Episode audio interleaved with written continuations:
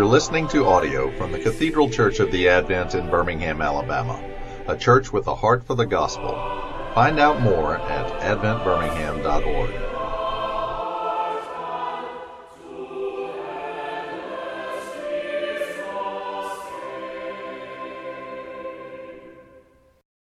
By your grace and mercy, Lord God, help us not only to believe in the cross, but to bear the cross. In the name of the Father, Son, and Holy Spirit. Amen.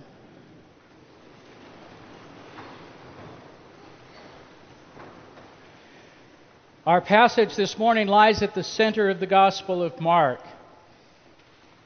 The disciples have observed Jesus teaching and healing. They have been attracted to him because of his power, both in proclamation and over the powers. And he has gone as far north as he will go, to the region of Caesarea Philippi on the border of the world and Israel. And he asks a very simple question: who do people say that I am? And the disciples answered, some say John the Baptist, one of the prophets, or Elijah. Jesus asks, who do you say that I am?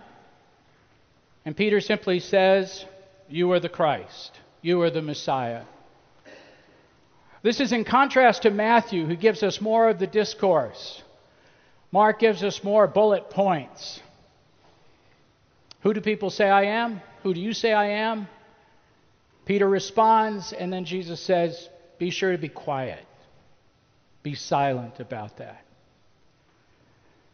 The confession, they understand, but they do not yet understand what is involved with this confession. They believe in the title, but they don't understand the truth.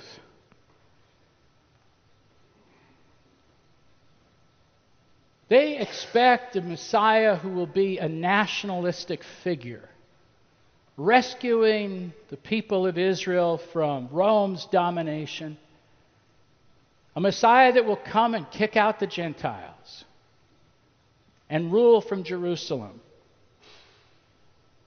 And that's why Jesus says, be silent. Don't tell people about this. Because they do not yet understand what is involved in following him. The end of the Sermon on the Mount, Jesus will say, many people will say to me, Lord, Lord, but only those who do the will of my Father will enter the kingdom of heaven. Many will say to me on that day, Lord, Lord, did we not prophesy in your name, and in your name drive out demons, and in your name perform many miracles? And then I will tell them plainly, I never knew you. They used the title, but they didn't understand the commitment. So Jesus goes on to explain plainly how he must go to Jerusalem, and he must suffer, and he will be killed by the religious leaders, and on the third day he will rise again. The disciples were not expecting this. They had not yet linked Isaiah's suffering servant to the Messiah. We all like sheep have gone astray, and everyone has turned to his own way, and the Lord has laid on him the iniquity of us all. They haven't gotten that yet.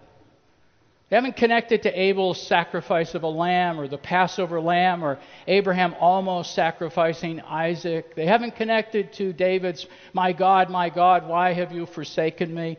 All of that's disconnected from the meaning of the Messiah. What we really see in the light of Jesus, with eyes to see and ears to hear, is that woven into the fabric of salvation history is the cross. That every genre, every image, every parable, every act is connected to, pointing to the cross of Jesus Christ. But not only does history, salvation history, point to the cross, but creation itself, nature, points to the resurrection. The Big Bang and the wonder of DNA and the complexity of the living cell The more you know about science, the more the wonder and reality of the resurrection makes sense. So you've got history on the ground pointing to the cross. You've got science and creation pointing to the resurrection. But the disciples don't see that connection yet. He must suffer. He must be killed. And after 3 days, rise again from the dead. They envision a successful Messiah, not a crucified Messiah. I think the terrible shock of this to the disciples is hard to replicate in our time.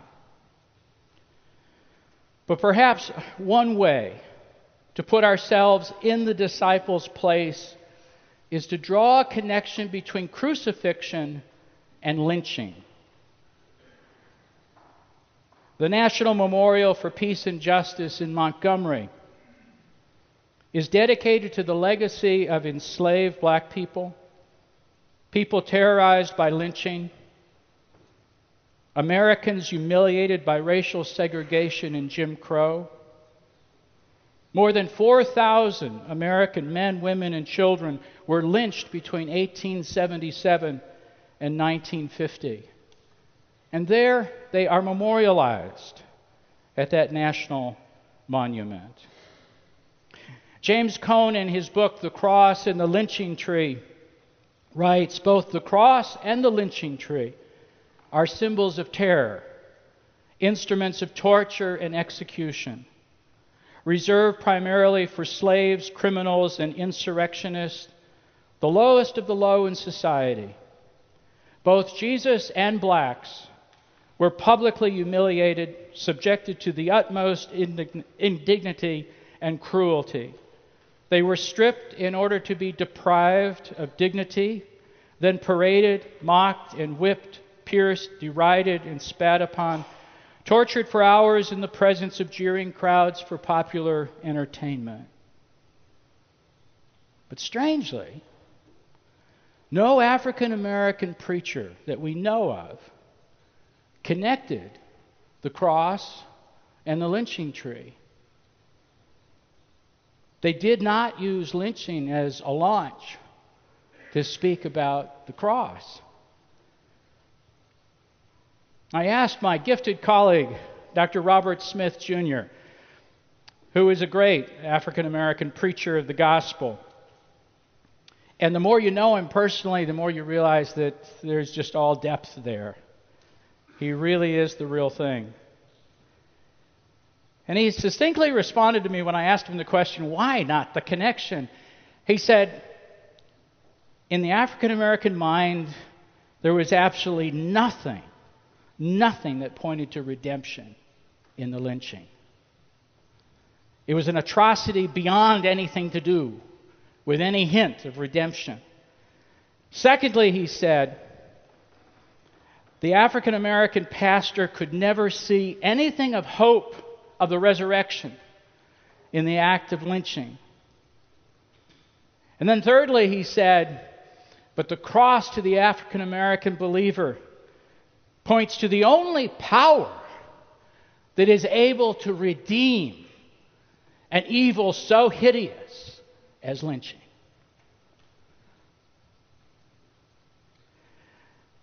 So by way of comparison, the lynching helps us see the horror of the cross and of what God in Christ took upon himself because of our sin. But by way of contrast, the cross is necessary to redeem such evil, both of the person who is the victim as well as the perpetrator of such evil. So the cross and the warning to be silent because they didn't understand the Messiah. Two, the route to the fulfillment of the Messiah was through a means that no one anticipated and yet was clearly spoken of throughout the Bible. But then Jesus doesn't leave it there. There's a third paragraph here in Mark's Gospel. He calls the crowd together. The group beyond disciples. He calls them together And then he speaks to the disciples that unless you deny yourself and take up your cross and follow me, you don't belong to me. And anyone who is ashamed of me before this sinful and adulterous generation, I will be ashamed of them when I come in glory. This is a warning to us of a Christianity that is kind of a talking head Christianity, a Christianity that's in theory, as opposed to not only do I believe in the cross, the doctrine of the cross and the atoning sacrifice of Christ on my behalf, but I also live under the cross. Two illustrations, one soft and one hard.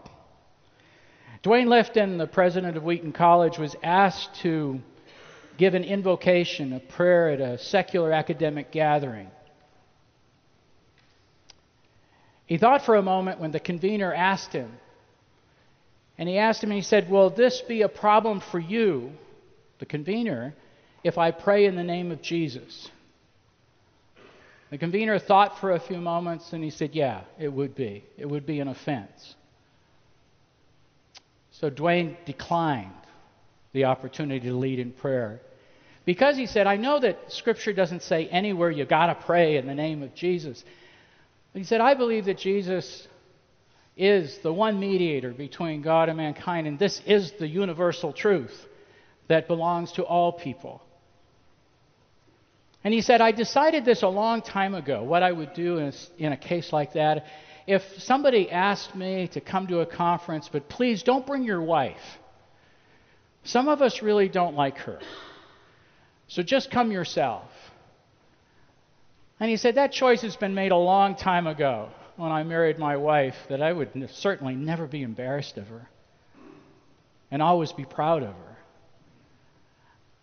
And that's his analogy for whatever the circumstance, owning up to the fact that I'm a follower of the Lord Jesus Christ.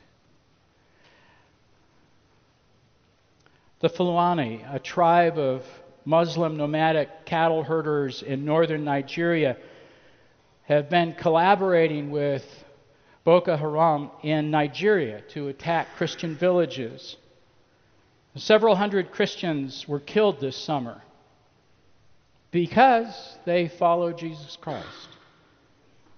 My colleague, Jerry McDermott, experienced this firsthand in July. He was there visiting Bishop Kwashi, a friend of this congregation, and he taught at the Anglican Institute there.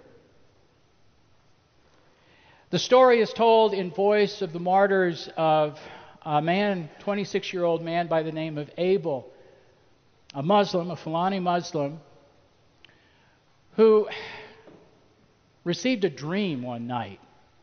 He had no Christian influence whatsoever in his life, and he received this dream of a man dressed in white saying, leave Islam and come follow me.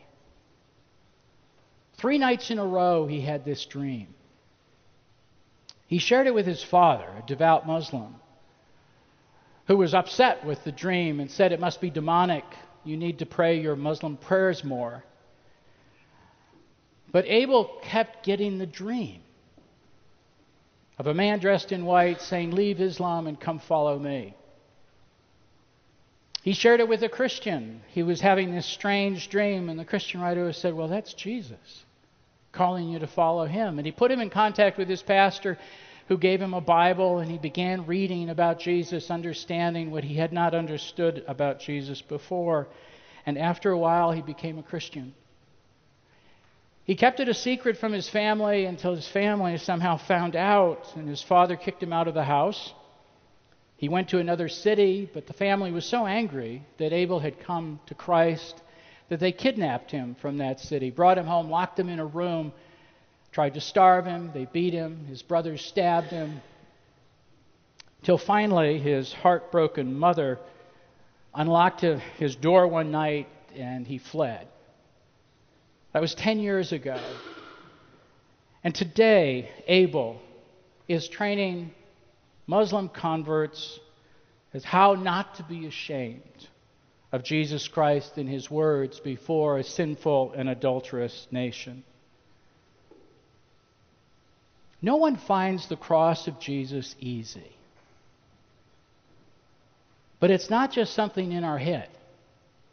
It's not just a creedal affirmation. It involves the self-denial and self-renunciation that is involved with coming and following Jesus Christ. To us who are being saved, it's the power of God. It may be foolishness to the world, but it's the power of God to us. The holy and just God took upon himself the judgment we deserve. He vicariously assumed our role as sinner in order to turn away his just wrath. And he who knew no sin was made sin for us.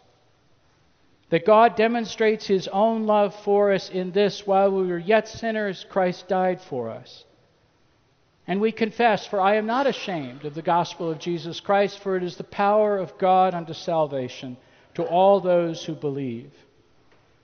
And we're committed to taking up the cross and following Jesus. It's one thing to believe in the cross, it's another thing to take up your cross and follow him. As Peter said, to this we were called, because Christ suffered for us, leaving us an example that we should follow in his steps. So accepting the cross of Christ is not a passive act. It's a personal, passionate, public commitment. We get the confession right, we get the commitment right because of the grace of God. Cross-bearing means obedience to everything that Jesus and the gospel of the kingdom stands for. The church which preaches the cross, as we do here at the Advent, must itself be marked by the cross. In the name of the Father, Son, and Holy Spirit. Amen.